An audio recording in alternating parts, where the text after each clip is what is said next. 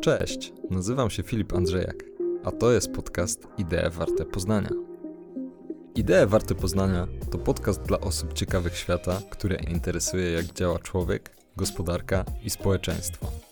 To podany w przystępnej formie obraz otaczającej nas rzeczywistości, widziany oczami myślicieli, naukowców, badaczy oraz ekspertów z różnych dziedzin wiedzy. Możesz się tutaj spodziewać rozmów z ciekawymi gośćmi, a od czasu do czasu także materiałów solowych, w których szerzej omawiam wybraną tematykę. Dzięki za obecność i zapraszam do słuchania.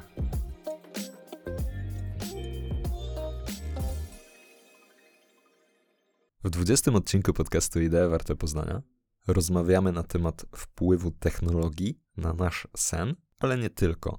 Sporo jest także podstawowej wiedzy na temat snu, obalania mitów oraz praktycznych porad, co robić, aby lepiej spać. Moim gościem jest Mateusz Majchrzak, psycholog, psychoterapeuta, wykładowca i ekspert snu. Mateusz na co dzień pomaga swoim pacjentom w leczeniu bezsenności, doradza także firmom i sportowcom, jak spać lepiej, a przez to osiągać lepsze wyniki. Zapraszam do posłuchania tej ciekawej i pełnej praktycznych porad rozmowy. Cześć Mateusz. Witam. Dzisiaj chciałbym, żebyśmy sobie porozmawiali dużo na temat snu w związku z technologią, ale nie tylko, też y, trochę będzie ogólniej. Nie będę cię pytał na początek, y, jak ci się spało, ponieważ już, y, już, już ustaliliśmy, że tak masz w domu małe dziecko, więc ten sam. Bywało lepiej. Tak, na pewno bywał lepszy, no ale... Na pocieszenie moja żona jeszcze gorzej spała niż ja, no więc... Tak, dokładnie, tak to jest. Wszyscy, którzy mają małe dzieci, czy mieli małe dzieci, to myślę, że dobrze e, te okresy pamiętają. Mm. No dobrze, ale w takim razie już nie mówmy o tym, przejdźmy do rzeczy bardziej ogólnych. Na początek chciałbym Cię zapytać, żebyś zrobił nam takie krótkie wprowadzenie do tematu. I gdybyś nam mógł opowiedzieć, to czym w ogóle jest sen? Co my wiemy, w sensie jako ludzie, jako nauka, na temat snu? No, no przede wszystkim y, wiemy to, że w śnie się podczas spania się bardzo dużo rzeczy dzieje takich podstawowych dla naszego organizmu, czyli jak nie śpimy, to nasza odporność od razu siada. W śnie się dużo dzieje takich ważnych z punktu fizycznego punktu widzenia dla organizmu rzeczy, jak na przykład wytwarza się spora ilość hormonów wzrostu, to akurat w śnie głębokim, mm, ale też zachodzą takie, no bym powiedział, subtelniejsze procesy E, w snach, tak, w fazie snu REM, gdzie następuje e, konsolidacja śladów pamięciowych, czyli uczymy się nowych rzeczy. Podczas snów też się wytwarzają nowe, nietypowe, tak zwane słabe w psychologii połączenia, e, więc dlatego możemy doznać wglądu, czy, czy wpadamy na kreatywne pomysły, więc dzieje się dużo. Mhm. A jak wygląda ten sen od takiej strony technicznej? Jak on przebiega? Bo tutaj wspomniałeś o, o fazach. Mhm. To jak to wygląda? Czyli na początku zasypiamy tak gdzieś 10, 15 minut, 20 minut, to jest jeszcze ok. Później jest taka faza płciutkiego snu N1, to jest e, taki, taki moment przejściowy między jawą a snem. To jest taki stan, jak ludzie oglądają telewizję i przysypiają, ale się kłócą, że nie spali. To jest właśnie N1 mhm. e, taki płyciutki sen, albo jak jedziesz z kimś samochodem i ta osoba śpi i 45 minut minęło i ona mówi, że 5 minut spała. To to jest prawdopodobnie N1, albo że w ogóle się kłóci, że nie spała. Później mamy N2, którego jest najwięcej w ogóle w nocy. Mhm. To ważny taki komunikat, jak przejdziemy do tych urządzeń monitorujących sen, gdzie, gdzie ludzie przychodzą i mówią, że mieli, nie wiem, 60% snu głębokiego, co już wiem, że jest niemożliwe, bo nie ma tyle snu głębokiego. Później jest sen głęboki, czyli N3 i, i tego snu głębokiego jest tak 15-20%, no zależy od wieku, mhm. bo i, inaczej będzie miał nastolatek, inaczej starsza osoba. No i dalej na końcu takiego cyklu snu jest faza REM, Rapid Eye Movement, kiedy nam tak oczy chodzą w boki i mamy te dziwne, dziwaczne, kreatywne sny. Bo sny tak w ogóle mamy w różnych fazach snu, tylko na przykład w N2 mamy takie bardziej powiązane z pamięcią, czyli odtwarzamy tak trochę bardziej zdarzenia, a w fazie REM te, te zdarzenia prawie nigdy nie są odtworzone tak wiernie, nie? w tych snach, mhm. tylko są właśnie w jakichś dziwnych kontekstach. Tak? Czyli ja na przykład mógłbym mieć to studio, ale nie wiem, w Ameryce, na jakimś statku, nigdy sny w fazie REM nie są taką wierną kopią tego, co się dzieje i ma to swoje uzasadnienie, że to jest dobre, te trawienie tego w innym kontekście, to pozwala nam e, różne emocjonalne wydarzenia z dnia przetrawić, właśnie opracować. I czytam właśnie taką książkę najnowszą i no chyba dwóch największych tutaj kozaków w dziedzinie właśnie snów.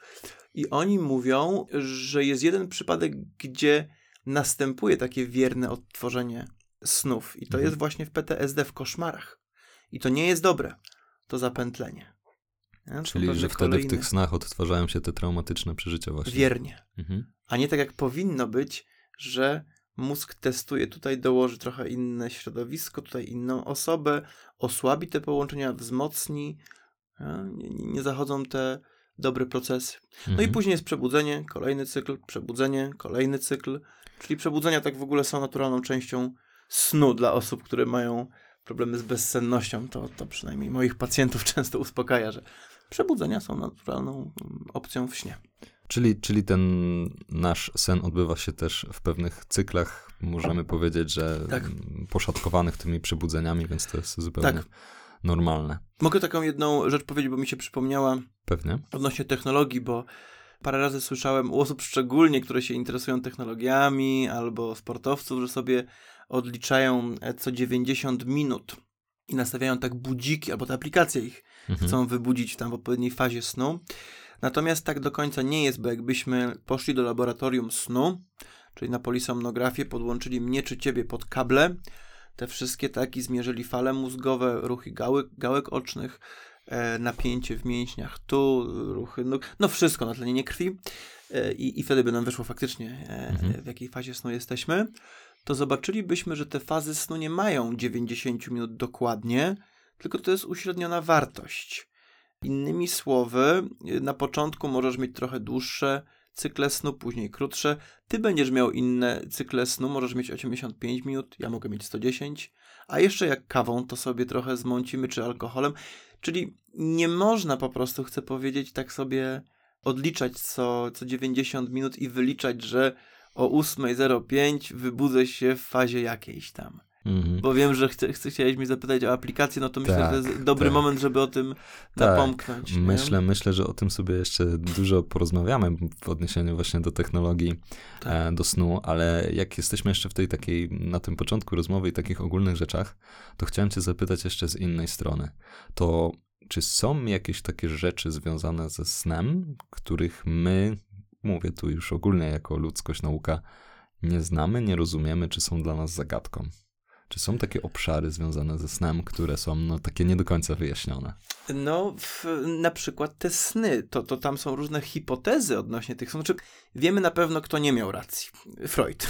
Mhm. tak, że, że sny to muszą być e, objawy jakichś tam stłamszonych pragnień, czy że sny pomagają w ogóle nam utrzymać sen, bo nie pomagają, bo koszmary nie pomagają nam spać lepiej, tylko pogarszają sen i nastrój ale wiele z tych rzeczy, y, które badacze odkryli, tych fascynujących badań, to są pewne no, hipotezy, które mają poparcie w badaniach, że na przykład sny pozwalają nam emocjonalnie przepracować różne rzeczy, że sny pozwalają nam testować różne interakcje społeczne, czy że, że sny służą kreatywności. To są tam różne takie koncepcje, to tak na 100% nikt tego nie wie. Mhm. No to taki przykład jeden. Okej, okay, spoko.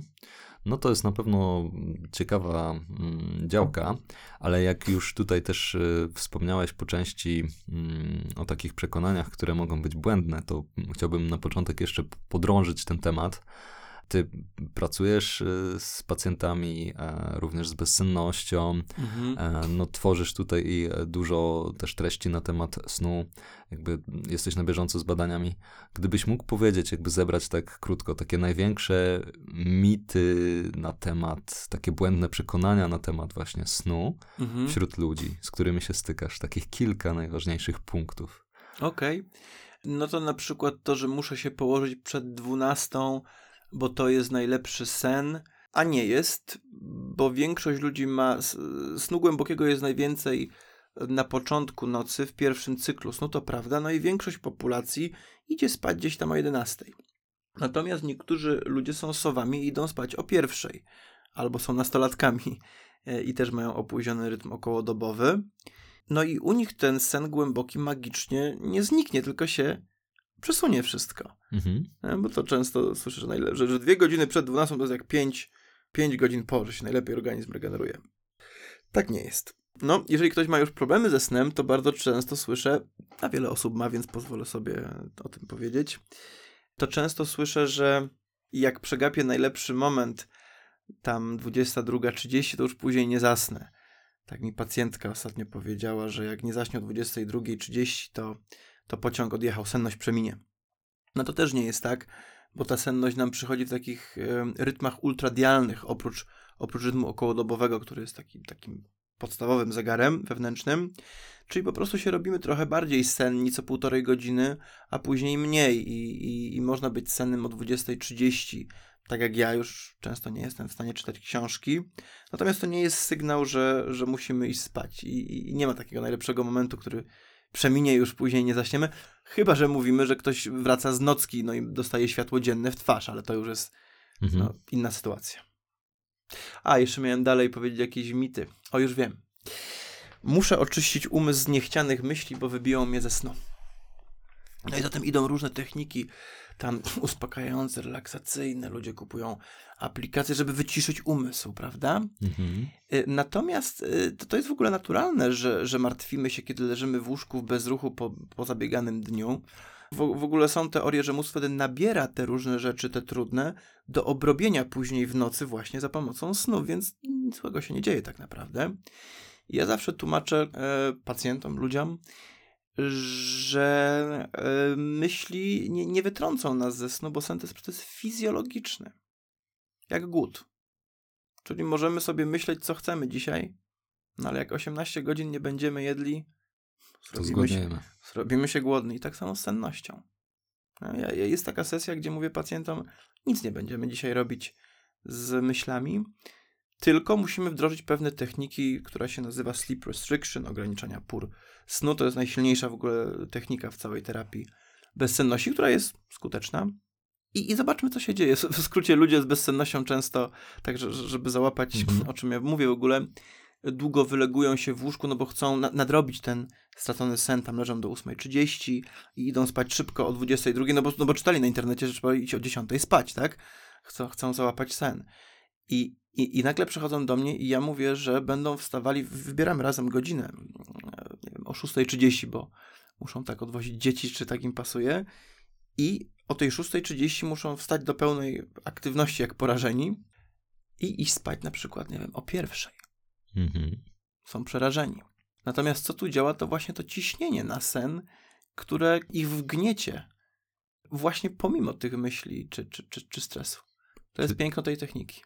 Czyli możemy powiedzieć, że sen jest no, naturalnym procesem fizjologicznym, tak jak każdy inny, no i prędzej czy później no, musimy po prostu się przespać. Mhm. Tutaj może trochę zbiegnę mm, na bok, ale wiem, że też były jakieś takie różne eksperymenty, czy ludzie, którzy próbowali jakby nie przespać iluś tam mhm. czasu, tak, które chyba też dosyć dobrze mm, obrazowały, co się z człowiekiem dzieje, jak tego snu go pozbawić. Czy, czy możesz coś na ten temat powiedzieć? Czy znasz takie przykłady? Tak, tam był eksperyment. Takie Później zakazali tego robić, ale Randy Grandner, taki 17 lat miał ten wtedy chłopak, 11 nocy wytrzymał bez snu, no i później już e, faktycznie miał jakieś halucynacje, mroczki i po prostu nie był w stanie, e, po prostu zasypiał nawet jak nie chciał. Bo tak naprawdę to się dzieje później z organizmem, że jak się przykatujemy trochę, no bo myślę, że każdy z nas tam się kiedyś yy, gdzieś wracał z gór czy coś takiego, to po prostu jest tak, że obojętnie co byśmy robili, jedziemy samochodem, tam się bijemy po twarzy, ale i tak wkradają się mikrosny, mhm. czyli takie bardzo krótkie okresy snu, Krótkie, ale wystarczające, żeby na autostradzie mieć czołówkę. No, przepraszam, na autostradzie nie będziemy mieli czołówki. Na drodze ekspresowej, żeby mieć mm. czołówkę. I też ostatnio przypominają mi się takie badania, były, które pokazywały, że jak, jak się tak właśnie katujemy, bo coś tam chcemy w pracy osiągnąć i to trwa powiedzmy tydzień, śpimy 4 godziny, swoją, drogę, swoją drogą badania też polskiego autora, to nawet kilka dni później regeneracji nie do końca, nie w 100% nas regeneruje, no bo jak mamy jedną czy dwie gorszą noc, y, gorsze noce, to 8 godzin badania pokazywały, że wystarczy, by się zregenerować, czas reakcji wraca do normy Mhm. i tak dalej. Natomiast tutaj okazało się, że nie do końca ta nasza aktywność, bo tą aktywność badali właśnie dając ludziom, opaski na ręce. No jak się ruszali, to tak właśnie aktgrafy b- badali ich aktywność. Nie do końca ta sprawność poznawcza, nawet y, po tym okresie recovery po angielsku, czyli no, odpoczynku, regeneracji, wraca do normy. To jest też ciekawe. Czyli jakby tutaj pójście na e, kredyt i branie tego czasu kosztem snu nie jest najlepszym rozwiązaniem długoterminowo i Nie. wpływa negatywnie na naszą efektywność. No, Na pewno to chyba każdy czuje i zna. tak, tak. No dobrze, wspomniałeś tutaj już też kilka kwestii związanych z technologią i może spróbujmy przejść teraz y, do tego bloku tematycznego, który chciałbym, żeby był osią naszej dzisiejszej rozmowy, no ale Mhm. na pewno porozmawiamy też jeszcze o innych rzeczach związanych ze snem.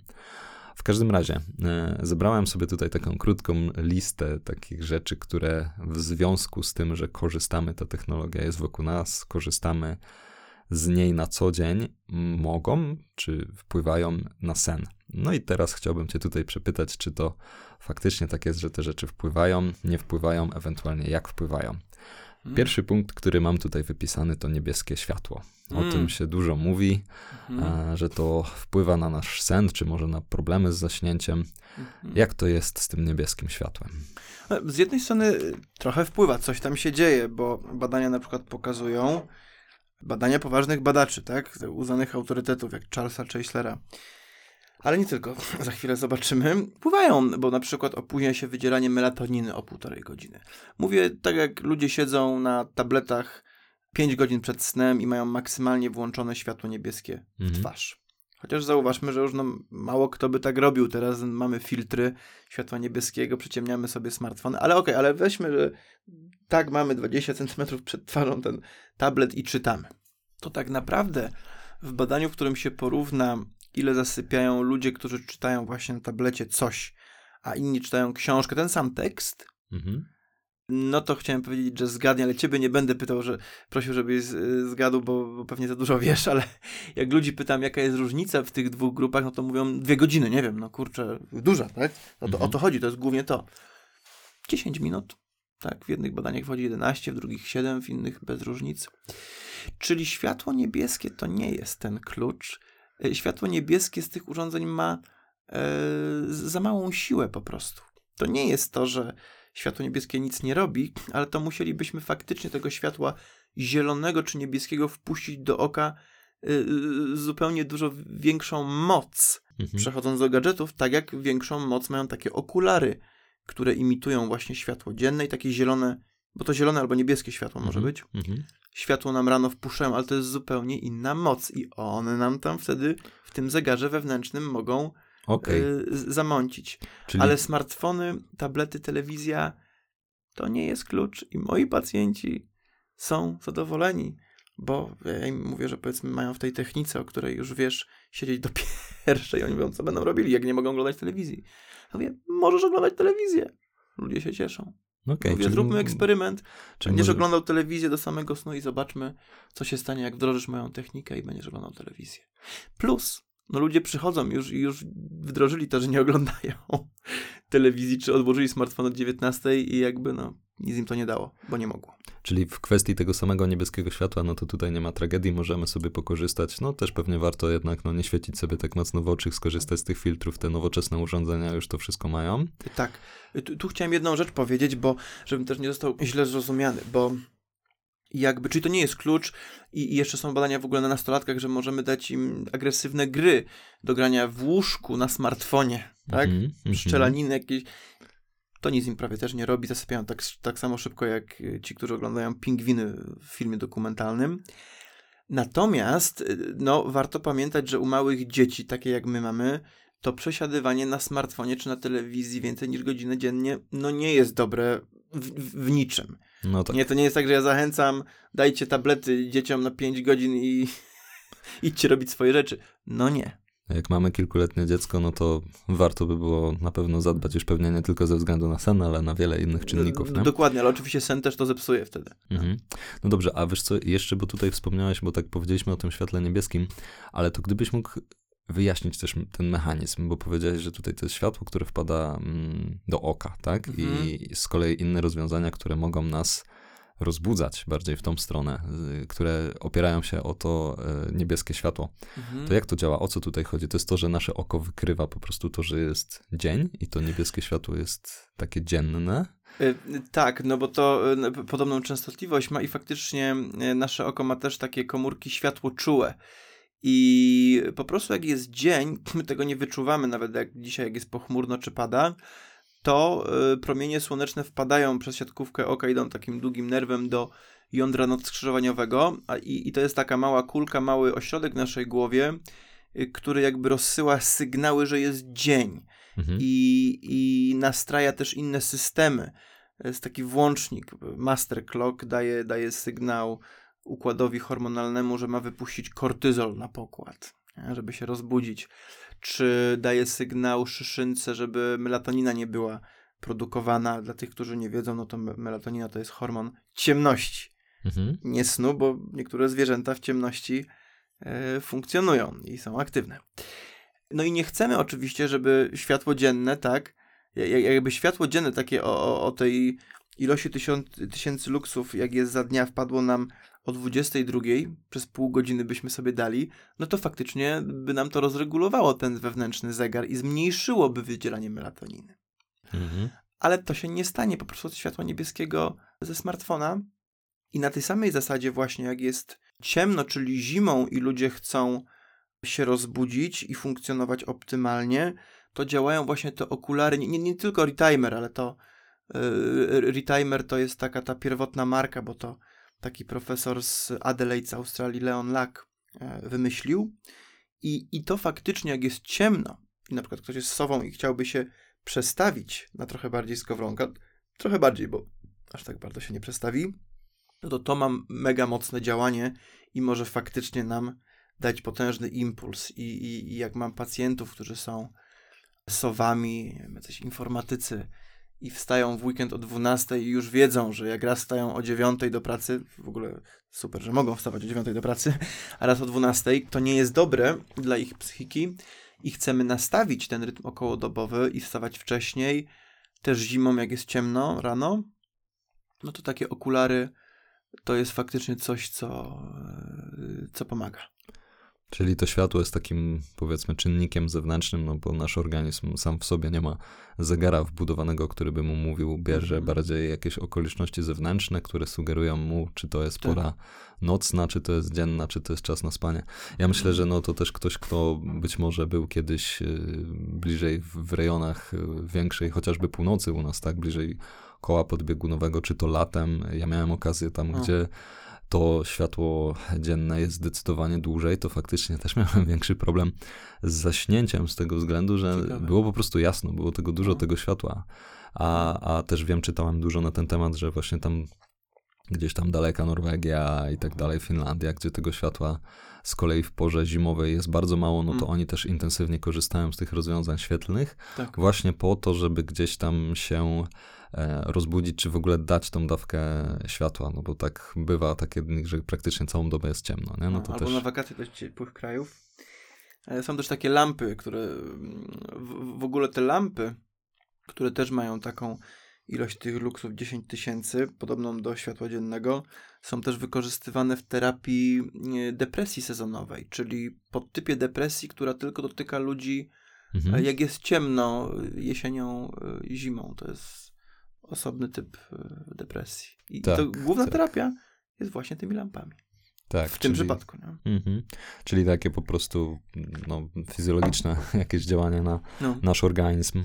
Mm, No dobrze, pó- pójdźmy trochę dalej. Już troszeczkę też o tym wspomniałeś, ale o tym korzystaniu z technologii przed snem, ale w innym kontekście. To właśnie, no bo mm, powiedziałeś, że są takie badania chociażby na nastolatkach, które pokazują, że no mogą sobie pograć tam w gry przed spaniem to jakoś im nie przeszkadza. No niesamowite, ja, by- ja bym sam strzelał, no nie no, godzinę później zasną, będą myśleli o tych strasznych grach, agresywnych, będą pobudzeni, rozbudzeni, nie zasną. No, nie jest tak. Czyli możemy sobie poglądać horrory, pograć w gry. Czego, Na- a na- może jest coś, czego nie powinniśmy robić? E, tak, za, za, zaraz powiem. Natomiast z tymi horrorami to zawsze mówię ludziom, no, że są ludzie, którzy znoszą horrory lekko, a są osoby, które się bardzo boją horrorów, to, to, to też są różnice indywidualne. E, Czego bym nie sugerował mm, ludziom, i w ogóle w tych badaniach najnowszych to metodą sztucznego wzbudzania stresu i pobudzenia jest dawanie testów na inteligencję bardzo późno wieczorem. Czyli czego Okej. bym nie sugerował ludziom, to pracy tak godzinę przed snem. Praca przeważnie jest stresująca, maile od szefa Mhm. e, pobudzają nas i to, to, to nie jest coś, co jest kompatybilne ze snem. Że jednak troszeczkę tego czasu takiego przygotowania do snu by było potrzebne, żeby ta jakość snu była lepsza. Mhm. Dobrze. No myślę, że na koniec jeszcze mam też gdzieś tam uszykowane pytania o to, jak się dobrze do tego snu przygotować, Mm. także pewnie o tym sobie porozmawiamy. Ale jeszcze drążąc tematy technologiczne. Mamy taką kwestię związaną jeszcze z urządzeniami, z których korzystamy na co dzień, czy to e, komputerami, czy smartfonami, Mhm. czy sieciami Wi-Fi, to znaczy pole elektromagnetyczne. Mhm. Ja tu tylko powiem krótki wstęp, bo też ym, robiłem jeden podcast, jeden materiał na temat sieci 5G i tam sobie też dużo o tym y, czytałem i generalnie tam były kwestie związane tak, czy sieć 5G generująca pole elektromagnetyczne wpływa w jakiś sposób na nasze zdrowie, tak już ogólnie rzecz biorąc, czy nie wpływa. Co wyszło? E, No i z takich naukowych wyszło, no generalnie rzecz biorąc raczej nie. Oczywiście są pewne ryzyka. Jest to w jakiejś grupie mm, oddziaływań kancerogennych, bodajże tak się to nazywa, czyli które potencjalnie mogą wywoływać nowotwory. Natomiast było to dość w takiej niskiej grupie, to znaczy na podobnym poziomie, co picie herbaty w temperaturze powyżej 60 stopni, na przykład, tak? Okej, czyli E, codziennie to robimy. I wniosek, wniosek w każdym razie był taki, że no, nasze organizmy, ze względu na to, że sama Ziemia generuje pole elektromagnetyczne, to że my jesteśmy dosyć dobrze e, dostosowani, nasze organizmy są dostosowane do życia. Ale może, czy są tutaj jakieś rzeczy, mm, jakieś badania na temat, jak to ewentualnie może wpływać na nasz sen? I czy to lepiej powyłączać wszystkie Wi-Fi i tak dalej, telefony i tak dalej? Czy, czy No, no więc mm, powiem tutaj, co e, ostatnio czytałem u osoby mądrzejszej ode mnie ze snu, jeden z takich moich ulubionych badaczy, też właśnie światła niebieskiego, Michael Gradizar. No on podobnie jak ja mówi, że, że nie i, i mówi w ten sposób. Pomyślmy nad routerem Wi-Fi, jakie on silne te fale wytwarza. Że nasz smartfon tak naprawdę w porównaniu do tego to jest, Mm. to jest nic. Więc e, ja, ja, ja bym powiedział, że- nie, że to nie ma wpływu. No, to myślę, że te wnioski są spójne. Przy tym sieci 5G tam też były chociażby badania, gdzie e, sprawdzano właśnie jakoś, jakość życia ludzi mieszkających mm, w okolicach stacji bazowych, takich nadających właśnie silne pole elektromagnetyczne związane właśnie ze stacją bazową telefonii komórkowej.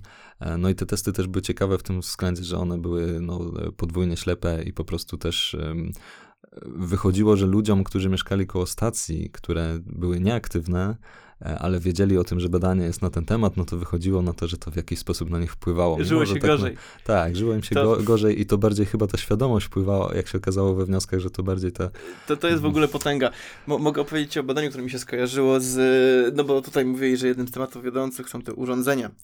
Opaski na ręce, na przykład. Nie? Mhm, No więc mhm. pewien badacz, taki świetny snu, Colin Espy, dał ludziom takie właśnie zegarki, które coś tam im rano pokazywały, jak spali.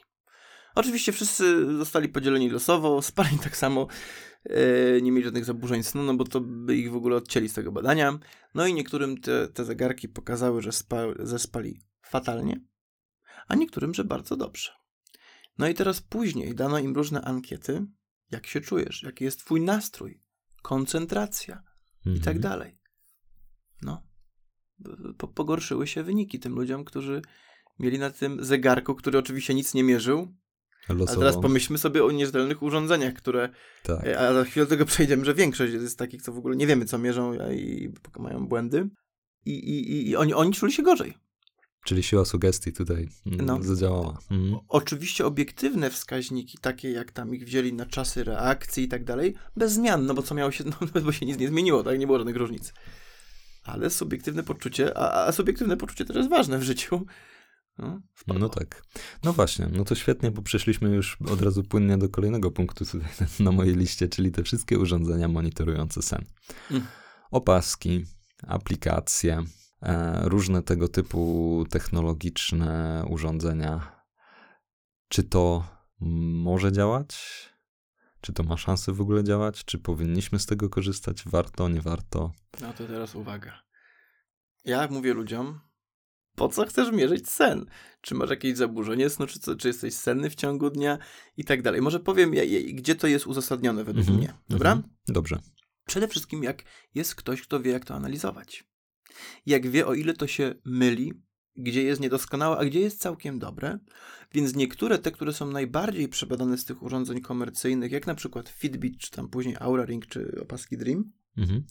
są używane w badaniach, no bo faktycznie one wychodzą, że są nawet dokładniejsze niż takie medyczne aktygrafy, co tam od 15 lat takie same urządzenia na bazie ruchu, mhm. też na nadgarstek się zakłada, więc, więc one są używane w badaniach i oczywiście to jest lepiej niż kwestionariusze, bo, bo, bo ludzie nie wiedzą jak śpią, ludzie, którzy mają bezdechy, czyli się wybudzają 200 razy w nocy i chrapią, to im się często wydaje, że dobrze śpią, że dobrze śpią, bo, bo zasypiają wszędzie i zawsze. Mm-hmm, tak, mój, mój ojciec miał takiego kolegę, który, on, on był najlepszym spaczem. Miał ciężki bezdech senny. Mm-hmm. Więc to jest jedna. Druga okazja, gdzie ja czasami ludziom, bo mam na półce takie tam e, niektóre urządzenia, jak im to, kiedy im to daję, kiedy oni mi mówią, no, że nie śpią w ogóle że są tym przerażeni dodatkowo, że, że, że nie śpią, no, a wiedzą, tak, jaki sen jest ważny, no to boją się, że zaraz umrą, czy będą mieli wrzody na żołądku, czy dostaną zawału. Ja wiem, że oni śpią 5 godzin, że, śpią całkiem nie najgorzej, mhm. no ale oczywiście ciężko komuś wytłumaczyć, tak, że, że śpi nie najmniej, jak on uważa, że w ogóle nie śpi. I wtedy daję im taką opaskę na rękę, no i zawsze wychodzi, że mam rację. Czyli samemu mogą się przekonać o tym. No. I trzecia opcja to sportowcy. Mamy na przykład drużynę, ona gdzieś tam leci samolotem, gra w rugby czy w piłkę nożną, później coś się dzieje, nie wiem, jest impreza czy piją kawę, później jest kolejny dzień i, i widać wyraźnie pewne wzorce. Mhm. Oj, że tutaj wydajność snu była 95%, czyli dobra, a po meczu spada do 85% i że w ogóle no, spali 5 godzin, a nie 7,5 tak jak powinni, a, a za dwa dni mają mecz. No to to warto rozważyć. Nie, nie pytać ich o zdanie, bo mogą się wstydzić. Mhm. No sen to jest dla niektórych taki temat osobisty. I, I tak to badać, a albo wykryć, czy nie mają zaburzeń snu, bo, bo niektórzy sportowcy oka okazało się, ci, którzy są tacy masywni, mają grube karki, mhm. jakbyście na przykład, że, że wielu z nich miało bezdechy senne, o, o, o czym nie wiedziało, no i to obniżało ich wyniki. Czyli reasumując, jak tym moim pacjentom, którzy właśnie przychodzą tacy oczytani i tam kupili sobie jakąś opaskę, mają jakiegoś Huawei czy coś, ja im mówię po kilku tygodniach, niech pan podaruje komuś ten, ten, ten zegarek, bo to że jakby wszystko jest okej, okay, tak? Jest mhm. pan zadowolony, śpi pan dobrze, jest pan aktywnym człowiekiem, to koniec, tak? Można podarować ten zegarek komuś innemu. Czyli no paradoksalnie, jeżeli jesteśmy zdrowi i po prostu, nie wiem, śpi nam się ok, no. to nie ma co za dużo tutaj też technologii do tego dodawać, bo możemy przekombinować i zbytnio no. się może nawet skoncentrować na tym, skupić i, i, i zacząć no. myśleć, gdzie było dobrze, jeżeli nie myśleliśmy, tak? Za dużo. Jeszcze jedna okazja. Mhm. Mogę dodać, bo mi się przypomniało, bo ostatnio robiłem wykłady w pewnej firmie, i tam przez takiego pośrednika, który może jak tego będzie słuchał, to pozdrawiam, bo miał genialny pomysł, czyli dał tam pracownikom Aura Ringi, takie pierścienie do y, mierzenia snu fińskiej firmy, też no całkiem rzetelne jak na urządzenie komercyjne. I tam powychodziło, że to, co ludzie robią, co wydaje im się na przykład, że śpią przez to super, bo wypiją sobie dziabną dwa piwka. Mhm. No wielu mężczyzn ma takie przekonanie, że wtedy, no nie, no śpią jak zabici no to ten sen to wcale nie jest taki dobry, że tam jest dużo przebudzeń, oni, których oni nie pamiętają. Że nie ma fazy snurem za dużo, bo, bo jest stłamszona. Co jest prawdą, jakby wiemy o tym od, od, od lat. Mhm. I, I wtedy też takie wzorce można ludziom pokazać. Zobacz, to jednak nie jest tak, jak ci się wydaje. żeby przekonać i gdzieś te błędne przekonania, No. że tak powiem, z, skonfrontować, z, zweryfikować. Tak. Mhm. No, czyli reasumując, nie ma co przekombinować. Są urządzenia na rynku, które jakościowo mm, są w stanie działać dobrze. Jest Mhm. też pewnie sporo takich, które może niekoniecznie. I tak, i, i- one po prostu, ja to zawsze tłumaczę pacjentom w ten sposób, że ja po prostu nie wiem, jakie one są dobre, bo jak mam Fitbita, to wiem, że y, Fitbita czy Garmino Vivo Smart, że w badaniu wyszło, że y, Fitbit przeszacowywał czas snu o 5 minut, a Garmin o 45 minut.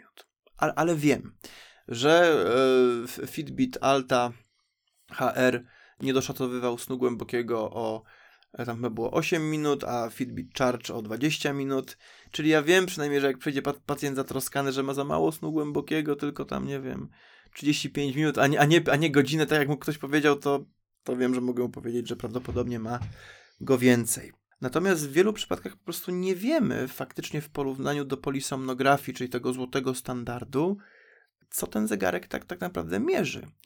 I Mhm. później mam takie historie anegdotyczne, które miałem właśnie często z Huawei'ami. Na przykład ostatnio pacjent mówił o Huawei Watch GT. No, że siedział, wyszedł po prostu, bo nie mógł spać i sobie puścił telewizję, ale sprawdzałem, także kojarzył film, obejrzał film, kojarzył film na fotelu. No i to mu to zaklasyfikowało jako sen, no bo siedział w miarę spokojny, nie ruszał się i to, Mhm. to jest już brak tej dokładności, o której ludzie mogą nie wiedzieć. Czyli ten błąd pomiarowy po prostu sprawia, że te wyniki, no jakby błędem będzie wyciąganie jakichś wniosków na ich podstawie. Po prostu. No, Mm. No dobrze, też już wspomniałeś jeszcze jedną kwestię związaną z tymi rzeczami związanymi z wyciszaniem, bo też mi się wydaje, że no mamy tutaj też całą kategorię tego mm, typu rzeczy, typu właśnie aplikacje, które gdzieś tam prowadzą w jakiś sposób, e, wyciszają i tak dalej, i tak dalej. mhm. Czy to ma sens? Czy warto z tego korzystać? Ewentualnie w jakich sytuacjach? No więc y, techniki relaksacyjne w ogóle są w każdym praktycznie protokole terapii bezsenności. Oni, one gdzieś tam są. U mnie na czwartej sesji, nie na pewno na początku, bo wiemy, że to nie jest klucz. Innymi słowy, każdy, kto do mnie przychodzi i miał problemy ze snem, no to już gdzieś tam próbował te techniki z YouTube'a sobie puszczać. I ja nie mówię, że one nie działają, bo są badania, które pokazują, że jak praktykujemy regularnie, ale nie tylko tak w łóżku przed snem, Mhm. te techniki relaksacji, yy, na przykład technikę progresywnej relaksacji mięśni Jakobsona, yy, bo to taka już przebadana wzdłuż i wszerz technika, to to może nam dać różne korzyści, bo obniżamy tętno, spowalniamy oddech, ale regu- regularnie to praktykujemy. I, i, I w wielu rzeczach to jest nam przydatne, bo yy, nie wiem, są badacze ruminacji, czyli przeżuwania w ogóle w depresji i oni też mówią, że to może być jedna z przydatnych technik, jak się zaczyna ten ciąg takiego rozkręcania ruminacji. Ale nie zalecałbym wykorzystywania technik relaksacji takiego, że nie mogę spać, tak? Leżę w tym łóżku i nagle się podrywam i mówię, dobra, teraz tam siadam na swoim łóżku, Ja- Jakobson, czy, czy, czy powolne oddychanie, dobra, robimy relaksację, uspokoję się. No bo z mojego doświadczenia nikt się jeszcze w tym łóżku, tak? Jak dostajemy tej gonitwy myśli, jesteśmy czymś zestresowani, nie uspokoił. No i Mhm. co ludzie myślą? Co jest ze mną nie tak? Przynajmniej moi pacjenci i, i ja lubię moich pacjentów, bo oni często są niespokojni, ja też jestem niespokojny, mówię, rozumiem, na mnie też to nie działa. Czy, czyli w tym wypadku, jak nie możemy spać, to jest taka inna technika, żeby po prostu wyjść z tego łóżka po 20 minutach Mhm. i się czymś zająć i poczekać, aż senność przyjdzie, a, a, a przyjdzie po jakimś czasie, jak już wiemy. Czyli z tymi technikami relaksacji trochę tak, jest to narzędzie przydatne, ale, ale może nie jako ostatnia deska ratunku, jak mi nie wychodzi. Też bym powiedział, że czym innym zupełnie, bo często to ludzie mylą, Mhm. jest mindfulness, czyli u- u- uważność, bo tam to w ogóle nie chodzi o, o uspokajanie się czy wyciszanie. Tam chodzi po prostu o, o, o bycie uważnym i, i obserwację tych swoich doznań i, i, i, i, i myśli, co jest, co jest trudne, jak jesteśmy wkurzeni czy, czy smutni, bo one nam się po prostu wyda, wydają prawdą. I, I to są znowu osobne protokoły i badacze, którzy udowadniają, że tak, y, regularne praktykowanie mindfulness, czyli uważności, tak przekładając na jakieś proste słowa, dobrze działa z taką klasyczną y, terapią bezsenności. Czy, Czy te wszystkie aplikacje, bo ja też je pokazuję pacjentom na tej czwartej sesji, tam Calm, czy e, to, to, to, to przez, przez tego Anglika zrobiona, czyli no kurczę, wyleciało mi po tej nocy z głowy. Headspace. Headspace, no. Headspace. Mhm. Czy to jest coś niezbędnego? Hmm. Nie wiem, tam już są cudawianki po poznańsku mówiąc, czyli różne dziwne rzeczy. E, Na na pewno niektóre z nich są, są ciekawe, nie mówię, że nie. Natomiast, no tak. Może się przydać, ale mm, a, nie ale jest nie, nie to- musi, nie? tak, nie jest to niezbędne. Mm. No dobrze, a tak zamykając jeszcze powoli ten wątek technologiczny, czy są jeszcze jakieś takie rzeczy związane z y, technologią, które mogą wpływać na nasz sen? Albo jeszcze jakieś fajne urządzenia, czy koncepcje urządzeń, które mogą coś nam tutaj pomóc? Jak to No wygląda? to może, y, czyli wchodzimy w taki temat trochę gadżety. E, Może powiem o kilku, które mi się przypominają. Jedna to jest taka chilipad, powłoka na łóżku. Ja nie jestem jakby co przedstawicielem handlowym ani chilipad, ani fitbita, tak? Nie mam prowizji, także po prostu mówię, co mi się wydaje sensowne i na, na jaki temat są badania, czy, czy dobre opinie. I, I to jest taka powłoka, która w e, gorące dni kładziemy to na prześcieradło i tam są takie wężyki z zimną wodą i ochładza nam temperaturę snu. Bo co jedno musi się stać, jak zasypiamy, to temperatura ciała opada. Niedużo tam o jeden stopień, natomiast dlatego jak jest gorąco, to jest ciężko nam zasnąć. I to nam może pomóc w te gorące, upalne dni zasnąć. Są też takie, mm, jeżeli ktoś jeszcze nie ma zasłon, to są takie ciężkie zasłony, które możemy kupić na, yy, na, na, na przylepce. No to też w różnych okazjach są różne rzeczy, bo nie, nie jestem fanem e, jakby koreczków do uszu na, na, na całe życie, ale jak ktoś na przykład pracuje na nockach, no to mówię, to może być sensowne rozwiązanie, czy takie te nie Takie- klapki na oczy, tylko Te opaski takie, nie wiem. Te opaski na oczy. No, mhm. nazwijmy to opaski na oczy. No i później mamy całą gamę e, suplementów, o których też można by powiedzieć. Natomiast, nie wgryzając się jeszcze w jakieś badania, tak, czy waleriana, czy CBD pomaga, na ile, to, to też zawsze mówię moim pacjentom, że, że sen to jest naturalny proces. Mhm. I, i po, po pierwsze też ludzie się czują, jak już nie mają tego suplementu, że, że czegoś im brakuje, albo mają takie przekonanie, że ratuje ich, nie wiem, melisa, czy waleriana, czy CBD. Więc zawsze na końcu tych naszych spotkań mówię, a teraz spróbujmy bez, z- z- zobaczmy jak będzie, może będzie dobrze bez. No i najczęściej jest. Mhm. Że to, Mhm. to, to, to, to nie, nie było takich deficytów w ich organizmie. Czyli to są takie dodatki. Podsumowując ten wątek, tak naprawdę no, ta technologia w jakiś sposób y, na nas na pewno wpływa, no, ale Mhm. ten wpływ może nie jest aż tak dramatyczny, jak czasem mogłoby się wydawać, czy się No. e, o tym mówi. Dokładnie, to jest, to jest tak, jak mogę się wtrącić jeszcze, Pewnie. bo to też jest jakby ala gadżety, chociaż tutaj ludzie, którzy sprzedają łóżka, by się zaczęli ze mną mega kłócić. To jest tak jak z łóżkami. Ja nie mówię, że łóżko nie jest ważne w śnie, no bo pewnie, że lepiej spać na czystym, e, niezawszonym, nie, nieprzepoconym e, łóżku i dopasowanym do rodzaju kręgosłupa i jeszcze poduszka z jakimś tam pierwszym. Nie mówię, że nie. Natomiast jak ludzie do mnie przychodzą, to y, pytam ich, czy byli kiedyś na kajakach, czy tam gdzieś spali pod namiotami, na materacach, na karimatach. No i wiele ludzi mówi, mówi że tak. I mówię, jak tam wam się spało, czy, czy, czy mieliście problemy z bezsennością i zasypianiem? No i ludzie mówią, że nie. No i przypominają sobie, że tam spali na grudach ziemi tak naprawdę, bo ten materac to flaczeje po najczęściej po pięciu godzinach, karimata. Najgorsze warunki na świecie do, do, do snu, tak? Czyli mówię, to, to jest w miarę ważne, ale to nie jest klucz. Mhm. To nie jest klucz, nie? No tak, i to pewnie będzie podobnie tutaj z tymi technologicznymi. Czasami może nam trochę pomóc, ale jakby też y, my de facto nie potrzebujemy chyba dużo, mm, żeby spać po prostu, bo to jest coś naturalnego i no też jak sobie pomyślmy e, historycznie, jakieś tysiące lat temu nie mieliśmy tych wszystkich gadżetów, a zakładam, że ludzie spali, może nawet lepiej niż teraz. Tak, to jest dobre tutaj- pytanie. Kiedy, kiedyś dałem na, na LinkedInie, gdzie publikuję dosyć regularnie posty, takiego posta, że no jak ludzie śpią właśnie, jak kiedyś spali. No to badacze się wybrali niedawno do takich ludów, gdzie nie ma w ogóle technologii, elektryczności. No i się okazało, że oni tam sobie śpią. Po pierwsze nie 8 godzin, tylko 6, 7, coś takiego, że budzili się po prostu gdzieś tak godzinę po tym, jak światło wstawało, czyli kiedy temperatura mm, otoczenia się zwiększała, tak, a zasypiali, kiedy temperatura y, otoczenia się zmniejszała. To jest jeden główny e, e, regulator. I faktycznie oni nie, zna, oni nie mają w swoim języku słowa bezsenność. Mhm. Ludzie nie wiedzą o co chodzi. No bo jak?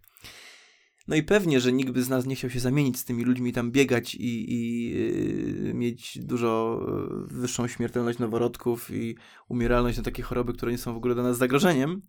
Ale faktem jest, że jeżeli chodzi o sen, to oni nie wiedzą, co to jest bezsenność. No dobrze, to jak już jesteśmy przy tym temacie bezsenności, to właśnie, czym jest bezsenność? Bo zajmujesz się też wsparciem pacjentów z bezsennością. Mhm. Gdybyś mógł powiedzieć, czym ona jest, kiedy my w ogóle możemy mówić, że to jest bezsenność, czy jak nie przespałem, albo kiepsko mi się spało dwie noce, to już jest bezsenność, czy jeszcze nie, czy jest tu jakaś definicja? Y, no nie, bo wtedy sam bym cierpiał na bezsenność, bo, bo spałem kiepsko dwa noce, ale to nie z mojej winy tylko. Dziecko hmm. mnie budzi. Bezsenność jest wtedy, kiedy to trwa, bo chciałbym powiedzieć o chronicznej, takiej przewlekłej bezsenności, bo taka mhm. krótkotrwała, tydzień, dwa, to w ogóle się tym nie zajmujemy. Y, chcemy tylko, żeby ktoś nie wpadł w to błędne koło. I, I bezsenność jest e, taka, którą powinniśmy się zająć wtedy, jak to już trwa powyżej miesiąca, powyżej trzech miesięcy, to różne klasyfikacje różnie to ujmują. Kiedy to się dzieje minimum trzy razy w tygodniu, czyli jedna gorsza noc w tygodniu, tak, bo mam egzamin czy, czy przemówienie publiczne, to jeszcze nie jest to. No i kiedy to nam coś psuje w życiu, kiedy yy, o, o, osłabia czy negatywnie wpływa na jakąś ważną sferę funkcjonowania, czyli, czyli na przykład na pracę, yy, na małżeństwo, na relacje z innymi ludźmi, jak ktoś już zaczyna unikać znajomych. I, i wtedy ludzie czują, no, że, że to niespanie im, im psuje i obniża im się nastrój i tak dalej.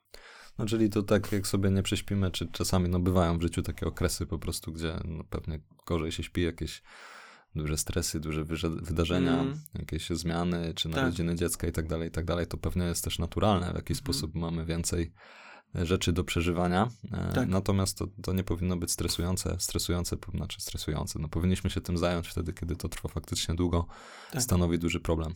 No. no. Mogę tylko tak dopowiedzieć, mhm. że właśnie e, e, to, to jest śmieszne z bezsenności, to jest taki paradoks, że ludzie się w pewnym momencie przestraszają tym, że tak słabo śpią i zaczynają robić różne rzeczy, które im się wydają pozornie dobre, na przykład dolegiwać rano, robić dżemkę i jeszcze iść wcześniej spać, ale są właśnie tymi zachowaniami utrwalającymi, innymi słowy, receptą na bezsenność. Mhm.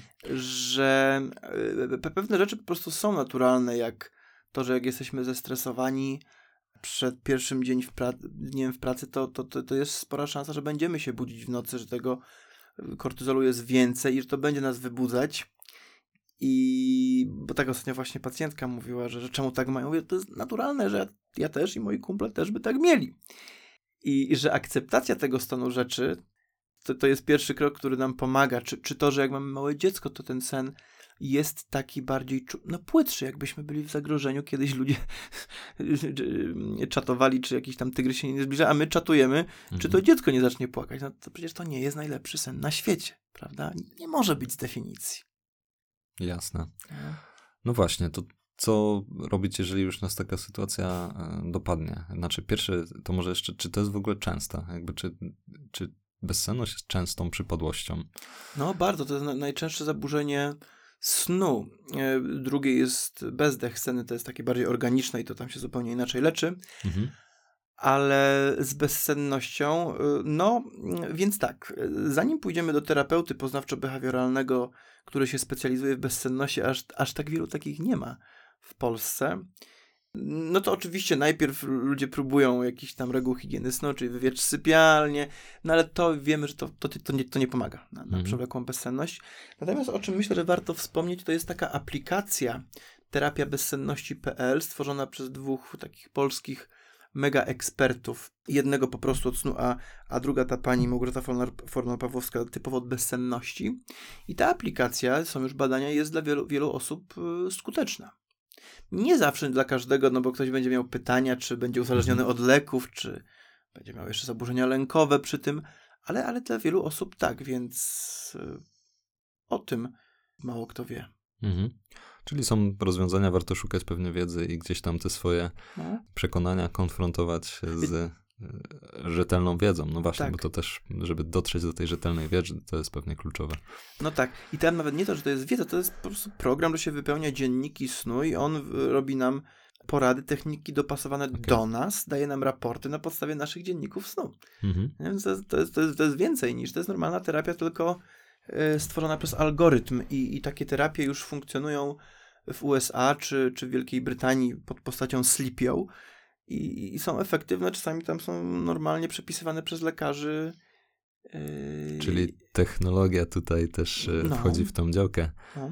No, no właśnie, bo można przyjść też do ciebie. Nie boisz się, że tego typu aplikacje e, zabiorą ci klientów, powiedzmy w ten sposób po prostu? Nie, znaczy może kiedyś tak będzie, ale na razie się tym nie martwię, bo, bo jest mi smutno, że czasami muszę odmawiać ludziom, yy, z którymi chętnie bym popracował.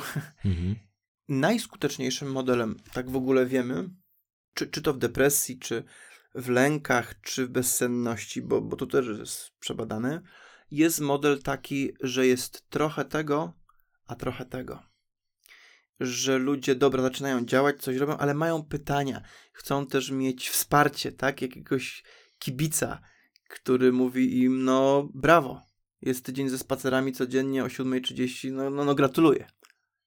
Cho- chociażby czegoś takiego no, nie będzie w tej aplikacji. Znaczy, no, może jest jakiś napis gratuluję, ale no, no wiesz o co chodzi. Tak, dokładnie. I, I badania to pokazują, że, że najlepsza jest jednak kombinacja, więc Czyli czasami się... ja sam mówię ludziom, Mhm. weźcie tą aplikację, zacznijcie działać, już będziecie mieli dużo wiedzy i okej, spotkamy się po trzech tygodniach, zapiszcie na kartce wątpliwości, popatrzymy.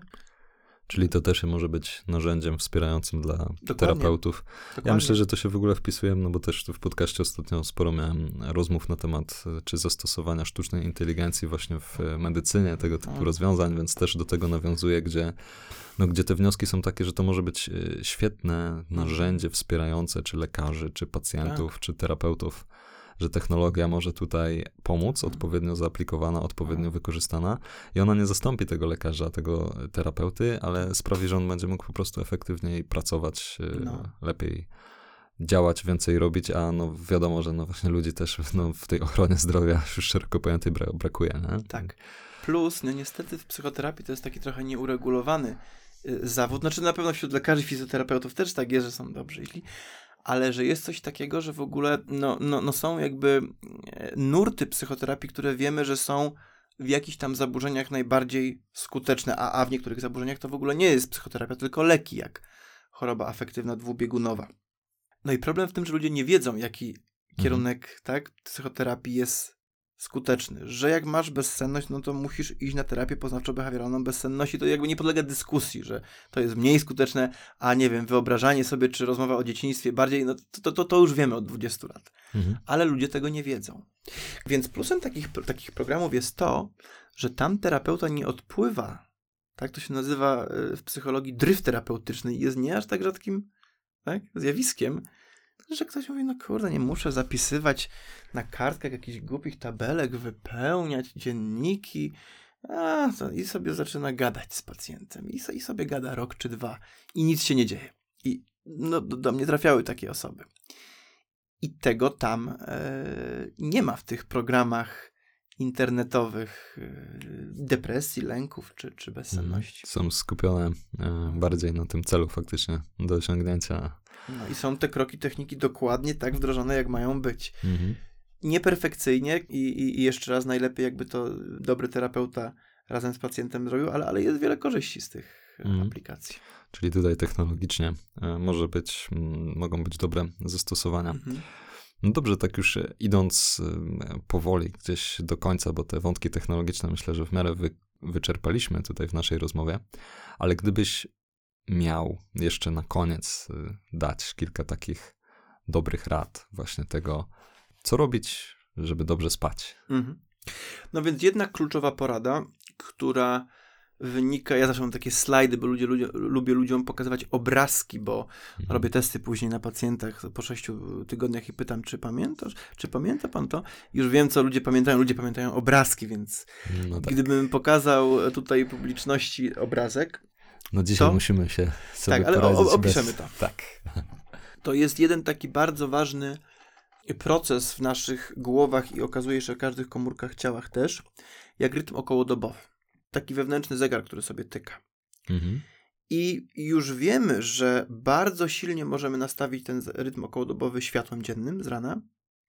Natomiast taką jedną kluczową poradą, która do tego nawiązuje i którą wprowadzam od razu z pacjentami, jeżeli chodzi o sen, nie tylko o sen, to jest stała pora wstawania, Okej. nie chodzenia spać. Wstawania. Nie? To reguluje nasz rytm okołodobowy, sprawia, że robimy się senni, kiedy mamy się robić senni. I, i, i są różne badania. E, Na przykład ostatnie Ka- Kathy Goldstein, gdyby ktoś chciał sprawdzić, skąd biorę swoje przemyślenia, czy nie wymyślam tutaj, na rezydentach lekarzach, którzy okazuje się, że w ogóle y, po jakimś czasie mają dużo objawów depresyjnych, no bo stres i właśnie porozbijany rytm okołodobowy, które pokazały, że nie tylko ilość godzin snu jest ważna. To jest, nie neguję tego, ale o tym ludzie już często wiedzą, ale też jakość tego snu, a przez jakość właśnie tam rozumiano, tam, tak wyszło, stała godzina wstawania i ten sen w takim jakby jednym pasku w tygodniu, czyli nie pięć jednej nocy, dziewięć drugiej, później pięć, Mhm. później 9, tylko 6,5, 6,5, 6,5, 6,5 ze stałą porą wstawania jest dużo lepsze nie? niż 7,5 porozbijane i jeszcze z dwoma piwkami. No właśnie, no właśnie. No jest pewnie kilka tych kwestii, które też na pewno nie powinniśmy robić, tak? I, Mhm. Czyli negatywnie wpływają i tu wspomniałeś już chociażby mm, no alkohol, że no niekoniecznie dobrze wpływa na nasz sen. Jakie są jeszcze takie rzeczy, które mogą nam faktycznie burzyć ten sen? Tak. E, Mog, mogę tylko zatrzymać się przy tej stałej porze wstawania, bo to wiem, Tak, że jest dla dobra, niektórych dobrze, e, pewnie. może być straszne, no bo ludzie mówią, jak no słyszałem, no w weekend chcę odespać, nie ma opcji. Więc to jest e, cała sztuka, żeby później pomyśleć, co takiego mogę robić aktywizującego, może przyjemnego. Ja na to tracę pół sesji, znaczy tracę, poświęcam na to, bo to jest bardzo ważne, z pacjentami, no co będą robili w sobotę rano, jak nie muszą. Co przyjemnego może, bo normalnie by leżeli w łóżkach, tak? Mhm. chyba że mają małe dzieci. I, i, i wymyślamy te aktywności, i, i ludzie wpadają na jakieś pomysły. No, no, najchętniej słyszę, że wpadną na pomysł spaceru, bo już wiemy, że spacer jest super, bo światło dzienne, aktywność. I tam sobie dokładają e, audiobooka albo, albo stwierdzają, albo, że Albo muzyki. podcasty można dołożyć. Dokładnie. E, Na które nie mieli normalnie czasu. Tak, a tutaj nagle mają dwie godziny więcej czasu. No, Mhm. co, co mogą porobić? Wymyślamy. Planujemy, żeby to było realne, to wstawanie o stałej godzinie, bo wiem, że to jest takie 6.30 cały tydzień, w sobotę też, no to ludzie mówią, co? Tak tylko chciałem uszczegółowić, że to nie jest Mhm. takie oderwane i, i, i szczapy ta porada. Czyli można powiedzieć już tak podsumowując trochę ten wątek, że ważne jest, żeby wstawać o tej samej porze, a po prostu naturalnie będzie chciało nam się spać i pójdziemy spać, tak? Nie będziemy musieli tak do końca pilnować tego, że tak, muszę się położyć, nie wiem, o 22.15, Tak. tak. Na przykład. Tak, dokładnie. No i oczywiście mamy też wiele sposobów, żeby zaburzyć ten sen, jak nikotyna, alkohol czy kofeina. No, Mhm. też możemy. Trzy rzeczy, które y, no niewątpliwie psują sen. Mhm. Chociaż niektórzy uważają, że kawa na nich nie wpływa, bo są z tej, y, z tej grupy fast metabolizers, czyli że szybko metabolizują kawę, kofeinę, ale tak nie jest. No, badania na, na szczurach czy na ludziach pokazują, że później mamy więcej drobnych przebudzeń, których niektórzy nie pamiętają, niektórzy pamiętają. Niektórzy się skarżą, że do toalety chodzą. Mniej snu głębokiego, Mhm. No właśnie, ale to teraz powiedz, czy nie powinniśmy w ogóle tej kawy pić, czy są jakieś takie bezpieczne dawki, czy nie wiem, bezpieczne pory, kiedy możemy to zrobić? Nie, ja ogólnie jestem fanem kawy i sam lubię kawę i pacjentom z bezsennością mówię, że a może kawa z rana, jak, jak pan wstanie y, o tej 6.30, skoro wiemy, że to jest klucz, a nie leżenie w łóżku jeszcze półtorej godziny. Natomiast kawa ma po prostu długi czas półtrwania, y, czyli długo ta, ta substancja aktywna się we krwi utrzymuje, tak 6 godzin od spożycia, no czyli jak wypiję o 18, to jeszcze połowa mocy o 12 będzie we krwi mi buzowała, więc wpłynie na sen. Czyli ja tak ludziom mówię do trzeciej, a jak Mhm. ktoś ma problemy z bezsennością, to tak może bardziej dwunasta, pierwsza. Czyli gdzieś tam w tych, w tych godzinach dopołudniowych. No, ja też taką regułę stosuję. Mhm, mhm. Dobrze, to cieszę się, że można tą kawę wypić, bo byłoby mi, byłoby mi bardzo smutno. No, moim pacjentom też jest smutno i jaką ulgę odczuwają, że mogą wypić kawę. Mogą. Mhm. No dobrze, to jeszcze tak tutaj pod koniec chciałem cię zapytać, bo też y, myślę, że to może być też istotny wątek, a o tym chyba tak nie, nie porozmawialiśmy, to znaczy właśnie po- powiedziałeś, że nie jest tylko ważna ilość snu, ale też jego jakość. Ale jak to jest z tą ilością? No bo y, mówi się, że powinniśmy, jest ten złoty standard, że powinniśmy spać 8 godzin. Jak to Mhm. jest z tą długością spania faktycznie? No, przede wszystkim ten złoty standard aż, aż tak sztywno nie wygląda. I, I to jakby nie, nie, nie biorę mm, ze swojej głowy, tylko z wytycznych National Sleep Foundation. Są takie ładne obrazki na ich stronie, które pokazują, że dla dorosłych ludzi, bo oczywiście dla dzieci jest inaczej, to są e, wytyczne 7 do 9 godzin. Mhm. Ale po pierwsze, w badaniach, jak damy ludziom te Fitbity, to się okazuje, że ludzie śpią 6,25 mężczyźni. Ludzie w łóżku spędzają 7,5, ale śpią mniej. Ale widzimy w tych wytycznych, że 6 godzin też jest dopuszczalną normą dla wielu osób. A dla niektórych może być nawet 9,5. A dla sportowców też czasami rekomenduję aż taką ilość yy, godzin. Czyli to nie jest tak, że one size fits all. Mhm. Nie, to, to, to, jest rozkład normalny, jak z inteligencją czy z wzrostem, czyli no większość jest jak większość, ale są ludzie, którzy mają inne potrzeby. Ja czasami kończę terapię z niektórymi ludźmi na 6,15. 6,20 jest, jest koniec. Ludzie się czują dobrze i nic im więcej nie brakuje. Nie przysypiają w ciągu dnia. Mhm. Mhm. E, jak to określić, ile snu potrzebujemy?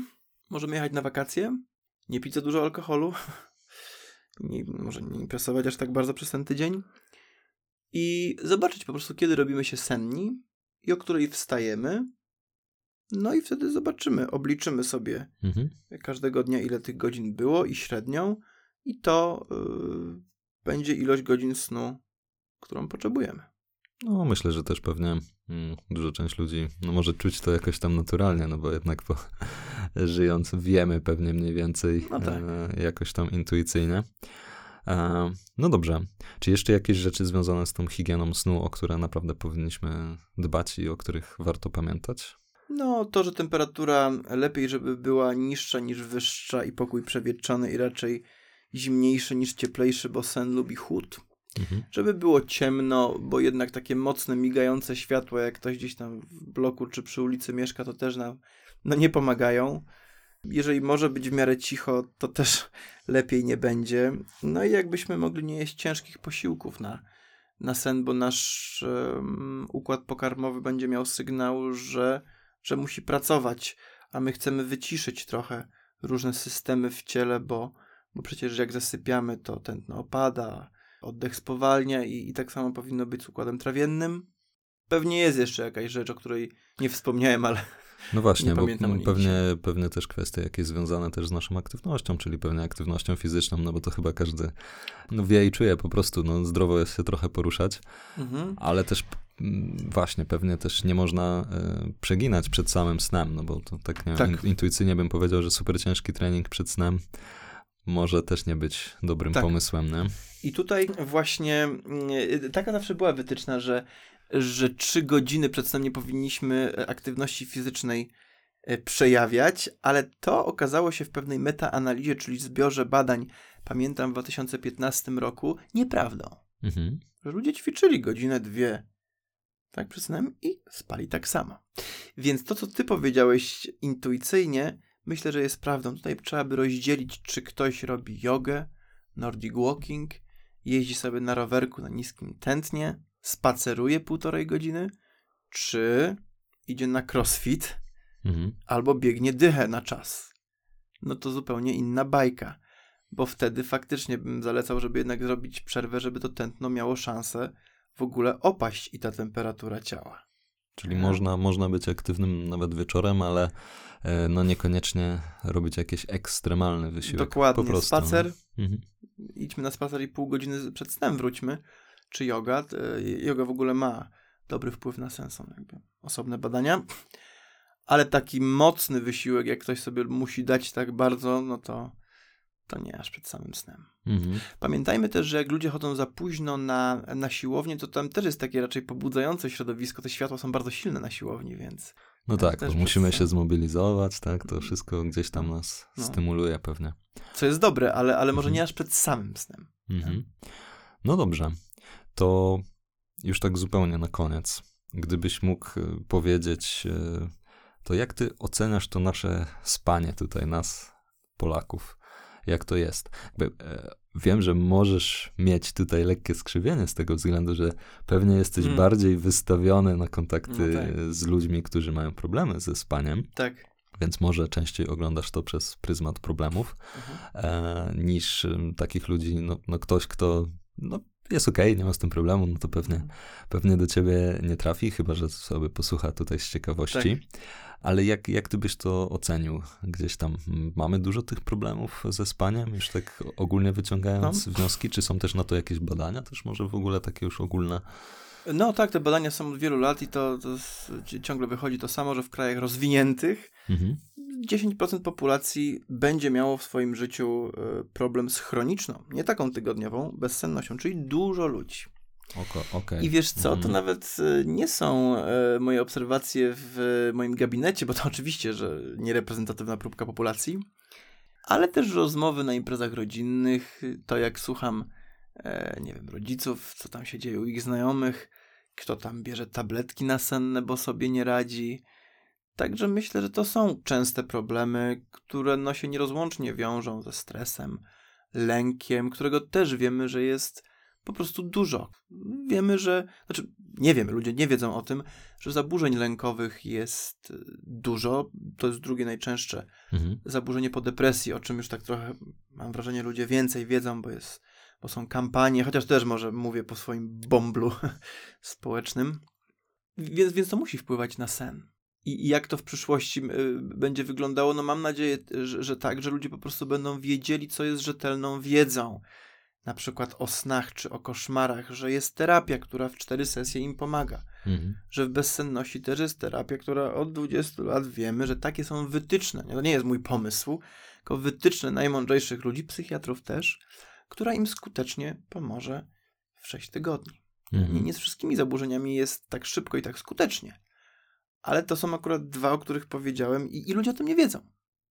No bo gdyby wiedzieli, to by się nie uzależniali od leków nasennych. No właśnie, bo tak jeszcze Nie? już, już przy okazji mi przyszła jedna kwestia, której w ogóle nie poruszyliśmy, a też myślę, że to może być e, no, takim ciekawym tematem, czyli te leki, tabletki. Mm. No bo myślę, że naszą niestety trochę taką ludzką tendencją w tych kwestiach związanych ze zdrowiem jest tak, że sobie myślimy, ach, istnieje jakaś magiczna pigułka, którą połkniemy i rozwiąże wszystkie nasze problemy. No niestety zazwyczaj jak się podrąży jakikolwiek temat z tym związanym, to tak nie jest. Tak. Jak to jest z tymi lekami nasennymi jeszcze No. tak już na koniec? Ja tylko taką luźną dygresją, nie tylko z lekami, ale no jak ludzie są zestresowani i mają problemy, to no, co wie, wielu z nich robi jako pierwszą rzecz? No alkohol, albo się obiada i to widać w statystykach, konsumpcja alkoholu wzrosła podczas pandemii i, i Polakom przybyło kilka kilo. Średnio. Więc, No. średnio. Mm. Z tymi lekami to jest tak, że ja nie jestem psychiatrą przede wszystkim, więc proszę tutaj jakby o, o, Mhm. o lekach decyduje psychiatra, no bo on studiował to y, parę lat, nie ja. Ale jedno co wiemy, to w szczególności jak jesteśmy osobą starszą, czyli powyżej 60, 65 roku życia i te leki spożywamy regularnie i od dłuższego czasu, to e, wzrasta prawdo- prawdopodobieństwo przedwczesnej śmierci, no bo te leki powodują niepamięć następczą, czy zwiotczenie mięśni, co może dla nas, jak się wywrócimy w drodze do toalety, to no jakoś sobie poradzimy, ale w starszym wieku może mieć y, dramatyczne skutki. To, to, to nie jest to, że jestem przeciwnikiem leków, bo, bo leki w różnych zaburzeniach ratują ludziom życie. Mhm. I, i, I chwilowo leki na bezsenność też mogą być skuteczne, jak mamy taką bombę stresową na dwa tygodnie. Zresztą to jest napisane na ulotkach, ja tego nie wymyślam sobie. Po prostu nie powinniśmy ich brać dłużej niż powiedzmy miesiąc, bo one tracą swoją moc. I w ogóle taka ciekawostka, że gdyby leki były antidotum na bezsenność, to ludzie nie przychodziliby do mnie po roku na antydepresantach, przeciwpsychotycznych lekach, lekach nasennych starej generacji, czyli benzodiazepinach nowej generacji. Czy, czy, jedno jest pewne, czyli to nie poprawiło ich Mhm. snu. Czyli okresowo wiadomo, może być to No. coś, co może pomóc, ale no nie powinno się z tego nadużywać, e, no bo to nigdy nie przyniesie dobrych rezultatów, nie? Tak. Mhm. I więc jeszcze raz zaznaczę, nie, nie jestem wrogiem leków i o Mhm. lekach zawsze decyduje psychiatra, bo często się spotykam, że ktoś mnie pyta o leki, jak schodzimy, albo, albo sam sobie wymyśla, że sch- schodzi z leków. No to, to też tak nie można robić, nie? O lekach decyduje psychiatra. Jasne. Dobrze.